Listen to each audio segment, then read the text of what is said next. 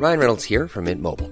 With the price of just about everything going up during inflation, we thought we'd bring our prices down. So to help us, we brought in a reverse auctioneer, which is apparently a thing.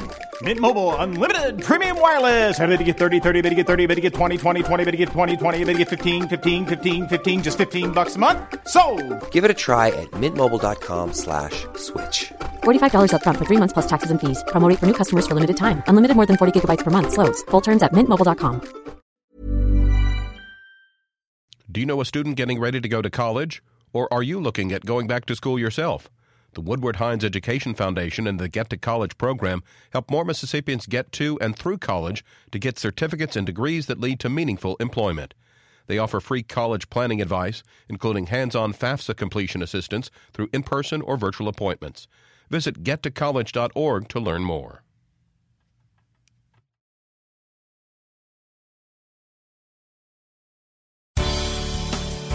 Good morning. It's 8:30 on Tuesday, May 8th. I'm Karen Brown and this is Mississippi Edition on MPB Think Radio. On today's show, find out how the state crime lab's backlog is impacting serious crime cases in Mississippi. Then, Mississippi families are headed to the nation's capital to urge legislators to think babies and act. And the latest as Mississippi continues to be the most food insecure state in the nation. The last year, the cost of a meal in Mississippi was $2.95.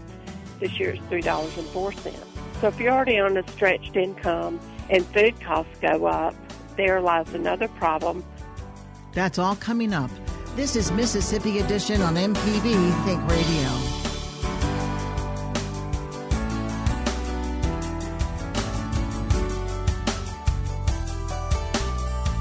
Mississippi State Crime Lab is struggling to meet growing demands with limited staff. Officials say it's causing frustration on several fronts. The crime lab serves the criminal justice system by analyzing evidence, including DNA fingerprints and toxicology. The lab also heads the medical examiner's office. With a staff of fewer than 100 people to cover the entire state, some processes are delayed. Sam Howell is the director of the State Crime Laboratory System. He tells MPB's Desiree Frazier the legislature is providing funding for more medical examiners this year to join the small existing staff. Right now, we only have two. The two doctors are currently having to perform about 1,400 autopsies a year just between the two of them, so that's about 700 apiece. And uh, the national standard is about 250 per doctor. So that is over three times the average. That's correct. It really is. And uh, they uh, do autopsies most all day long, and those are the days that they're not in court somewhere in the state. And of course, we cover the entire state, so they could be in Alcorn County one day and the Gulf Coast the next.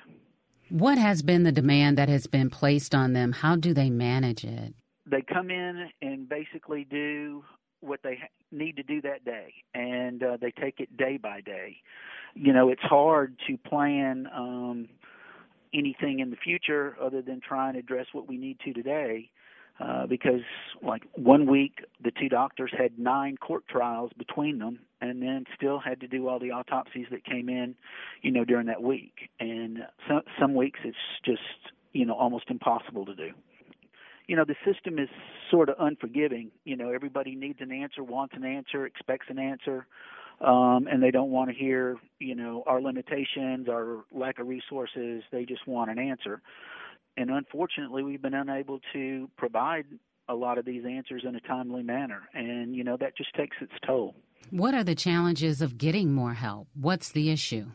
Funding has been the biggest challenge uh, and it's one of the things that the legislature did address this year and uh, they gave us uh, enough funding and actual positions to hire five doctors.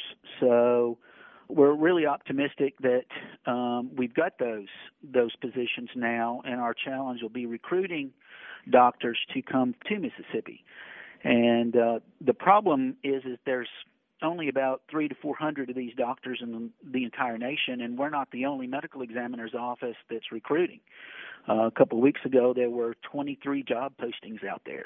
So we are competing with a lot of other people in the country, and it's going to be difficult. So your issue of not having staffing impacts the judicial system. Oh, tremendously, and that that goes for not only the medical examiner's office but the backlog at the crime lab as well. Um, we used to have close to 120 employees, and and you know, uh, as you are well aware, uh, Desiree, that you know the homicide rate last year was the highest it's ever been in Mississippi, and we're way ahead of that this year for the first quarter. So, um, you know, there's just a, a ever increasing demand on on us, uh, and the examination of forensic evidence, which is so critical in criminal trials, and juries expect it, and and you know, you just don't have enough people to meet that demand. Sam Howell with the State Crime Lab System, we appreciate your work. Thank you, Desiree. Ricky Smith is district attorney for the 9th Judicial District of Mississippi, which includes Warren, Issaquena, and Sharkey counties. He tells MPB's Desiree Frazier they need the support of the state crime lab. In many cases, of course, the cause of death is is pretty apparent, but there are some cases in which the cause and manner of death are, are very important to us, and, and therefore, without the final autopsy re- report, we can't go forward with a trial on those cases. When you handle these cases with the state examiner's office, what are you told uh, when you go to them and say, "Look, I got to prosecute this case. This is what I need." Well, just numbers. Uh, we understand, and, and we've had a very good working relationship with the state medical examiner's office. Their their pathologists have been very good to us, coming testifying for us. But their numbers, uh, they're having difficulty retaining qualified pathologists. Uh, I, I know they lost uh, one just before the end of the year, I think, and are going about to lose another at the end of this school year. Uh, so they're down from, uh, as far as their numbers, down to a very small number. I think they had the chief, uh, Dr. LeVaughn, and then maybe one or two others. How does it impact your morale, or does it? Well, it doesn't impact the morale that much. We we still prosecute the cases as, as zealously as we we ever have and oftentimes we're able to go forward um, without the pathology reports. Again, uh, you know, someone dies of a gunshot wound that's fairly, you know, very apparent as far as the cause of death.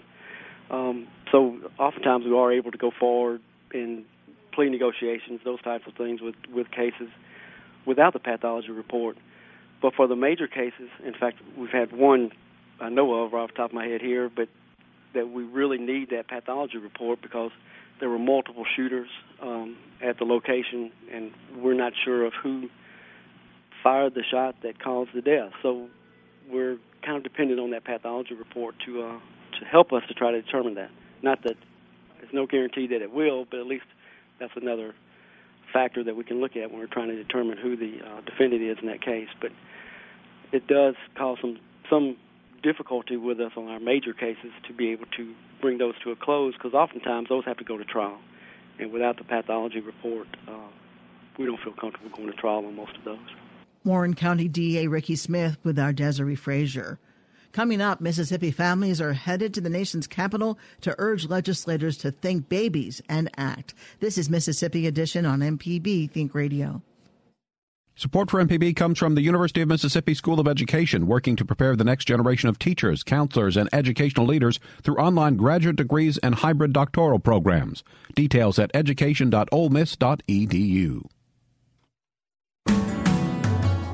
This is Mississippi Edition on MPB Think Radio. Today, families from across the country are taking the nation's capital by storm to advocate for childcare. The event is called Strolling Thunder. Advocacy organization Zero to Three is leading the initiative with hopes to make healthy child development a national priority. Myra Jones Taylor is Chief Policy Officer of Zero to Three. She says working families need support in three main areas. Our campaign priorities are quality, affordable childcare time for parents to bond with their families, healthy emotional development, and strong physical health and nutrition. Why are you all going to Washington? So we know that the brain is developing faster than at any point in our lives between the ages of zero and three. And we want Congress to know that. We want Congress to be thinking babies, to think babies in act every with everything they do, not just you know child care issues, but everything that they do, because we know this is a critical time in the healthy development of a child, and this is critical for our nation's security and for our our well-being as a country. Um, and so we are bringing 50 or 51 families, families from all 50 states and the, the District of Columbia, to come to Capitol Hill on May 8th to meet with their Congress members and say to share their stories We know that parents and families are the best advocates for themselves, um, and and policymakers listen to them because they have really compelling and, and real life challenges that Congress needs to be reminded of so that they can always, again, think babies and act in, in everything that they do. What kinds of actions can lawmakers take that would most impact the development and aiding in the development of those ages zero to three? So, one is a national paid family and medical leave uh, insurance program. The time between you know, zero to three is when a child is most capable of learning. There's so much rich um, development that's happening. We know one million new neural connections happen every second between the ages of zero to three. And so we want to make sure that a parent has time to stay home with that child and form those bonds. It's those neural connections do um, they they prune away. They actually they aren't that strong unless a child has had a strong attachment with their parent or caregiver. And we know that uh, far too many families do not have the ability to stay home with their child in those first critical months. So paid family leave is, is critical. Another is high quality child care. We know, I know, for example, I paid more for my child care than I did for my mortgage when my children were babies. Most families cannot afford that, and we know, again, families are working. We want to have a strong, thriving economy but we also need to make sure that children are in high quality early learning settings while mom and dad are off to work and that they can afford it, that they're not breaking the bank to make sure that their children are in safe settings. What's the third initiative or the third priority that you'd like Congress to address? Yes, so that's Early Head Start. So Early Head Start is a very high quality, comprehensive uh, program for low income families and children who really can make have the brightest start if they get this support. And so, um, making sure that Congress invests in early Head Start. Dr. Myra Jones Taylor is Chief Policy Officer for Zero to Three. The campaign again is called Think Babies and Act, and this event is called Strolling Thunder. Thank you so much for being with us. Thank you so much. It's a pleasure. Mississippi mom Susan Stearns is attending today's events on Capitol Hill. She says her experience with her children is making her a stronger advocate for others. I have two sons. They are currently two years old. They're identical twins. And they were born extremely prematurely, uh, 25 weeks gestation. Um, so when they were born, my son Oscar weighed two pounds two ounces, and his younger brother, by 12 minutes, weighed one pound ten ounces and they spent the first six months of their lives in the NICU. And raising children like this has been sort of a unique challenge. They have uh, difficult healthcare needs. They are immune compromised, which makes it challenging to bring them around other children. And it's really opened my eyes to the difficulty that parents face in raising kids zero to three and the ways in which government policies can really help with kids like mine. Um, so, for instance, my sons are enrolled in early intervention. One of my sons, Oscar, suffered from a severe brain injury during his time in the NICU, and as a result, has severe cerebral palsy.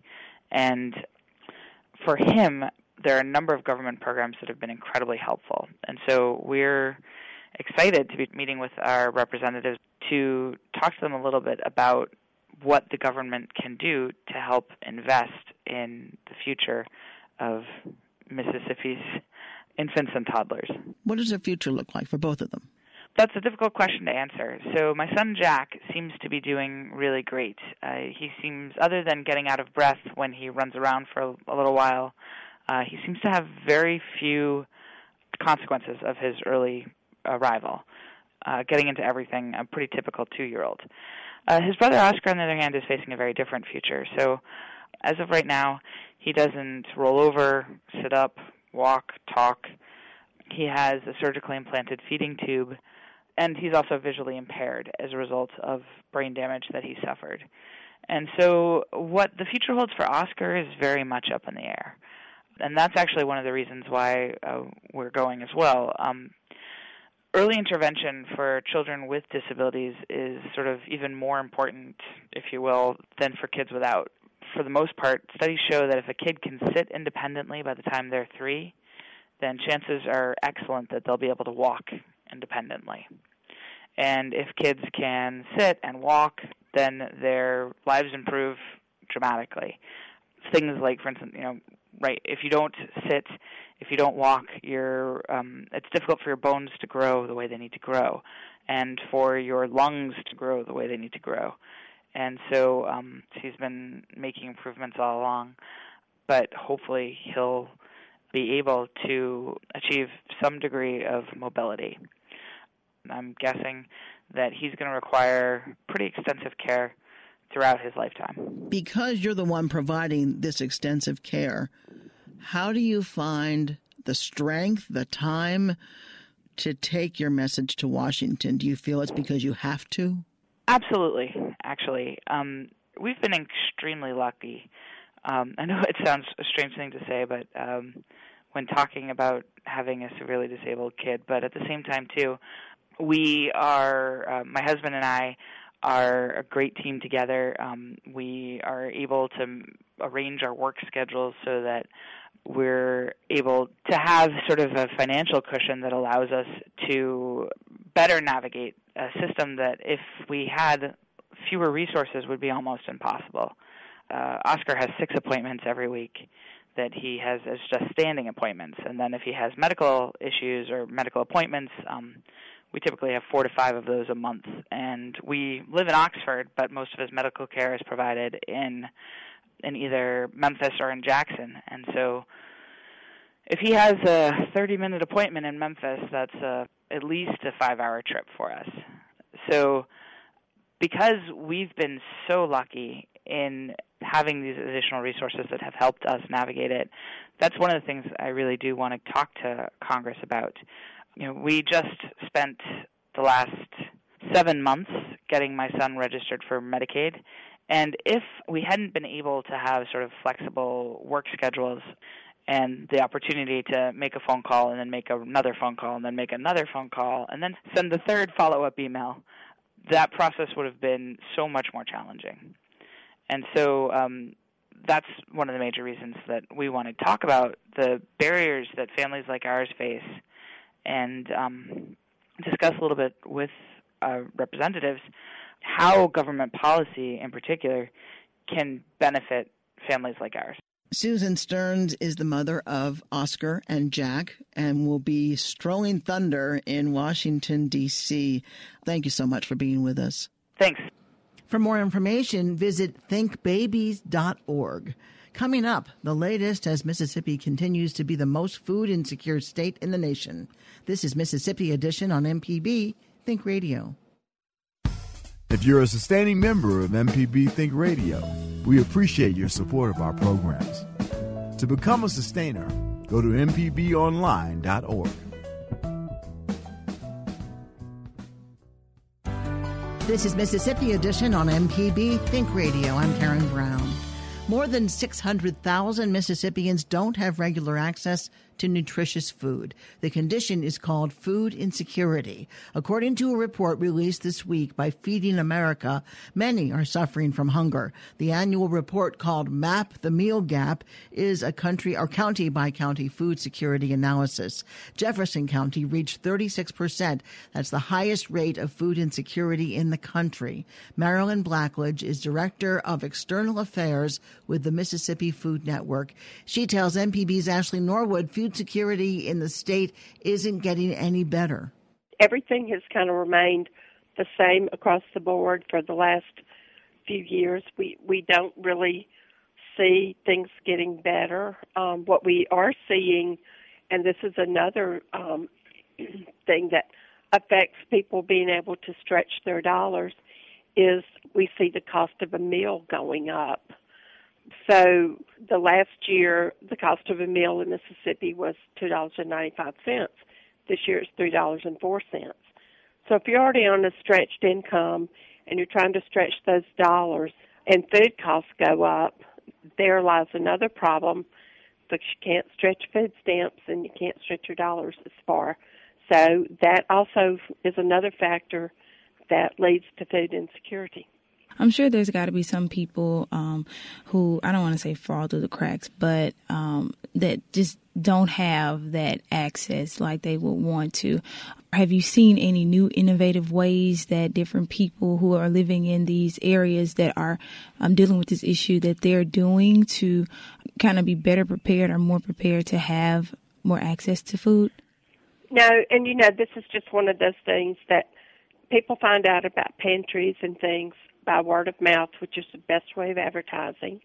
Um, you know, and we are continually working to find new agencies. We're trying to source more food to be able to get to these agencies to distribute to their clients and their communities.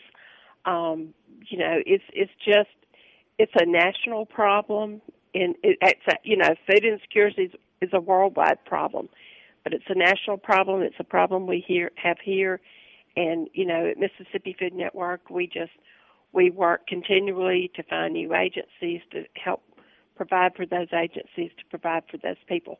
That's that's what we're here for is to help feed people that are experiencing poverty related hunger and food insecurity. Marilyn Blackledge is with the Mississippi Food Network. Thank you again, Marilyn, so much for your time. Thank you, Ashley. Other rural counties like Claiborne, Holmes, and Humphreys had rates just shy of 36%. Cassandra Welchlin is director of the Mississippi Women's Economic Security Initiative. She tells MPB's Ashley Norwood the more rural parts of the state are facing several disadvantages. In Mississippi, we one we know just with the basic data that um, Mississippi is one of the states with the highest population of poverty. And so what that means is that we have um, people who have um, households that are food insecure, and not just food insecure, but insecure in many other ways, such as access to affordable, um, access to health care, access to child care, access to the basic safety nets that they need in order to take care of their families. And food is one of those areas that we know um, really plagues a lot of our households, and particularly in rural Mississippi, um, where the access to food banks and grocery stores that have healthy foods um, don't exist. Um, those populations, um, we really see a lot of that happening. I was just curious, why, why don't um, like those grocery stores or you know stores that sell healthy foods? Why don't they exist in areas like that?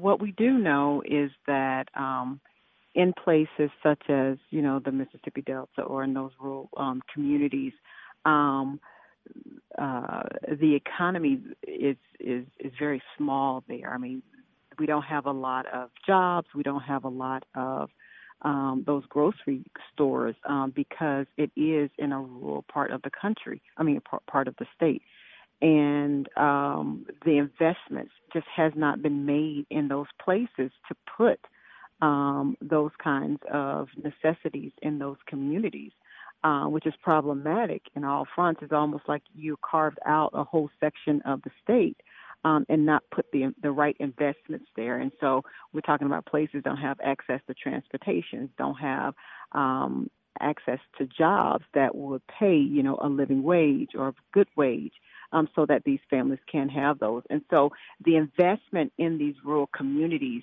um, just has not been there. And so as a result, there's lacking a lot of lack, you know, in in that community. Uh, we have families that um, are, you know, may have food stamps, but it's not enough to cover for the end of the month, and so they may have to go to like um a, a, you know a food bank but the food banks just aren't as accessible or as large as maybe some in the uh, more populated cities across the state. And we also know that there's just these little corner gas stations that sell, you know, processed foods. And so families are, you know, using their resources to, you know, purchase processed foods and because they don't have fresh food markets um, in, in their communities. And so people are, are stacking and packing and doing what they can to make ends meet, but it's, it's just not enough and the investment just hasn't been made um, in those communities. Cassandra Welchlin is with the Mississippi Women's Economic Security Initiative. Cassandra, thank you again so much for your time. Thank you. For eight consecutive years, Mississippi has led the nation with about 20% of its residents living in areas with limited access to meals. Coming up at 9 o'clock, it's Money Talks. At 10 o'clock, it's In Legal Terms. And at 11, stay tuned for Southern Remedies, Relatively Speaking. I'm Karen Brown. Join us again tomorrow morning at 8.30 for the next Mississippi edition, only on MPB Think Radio.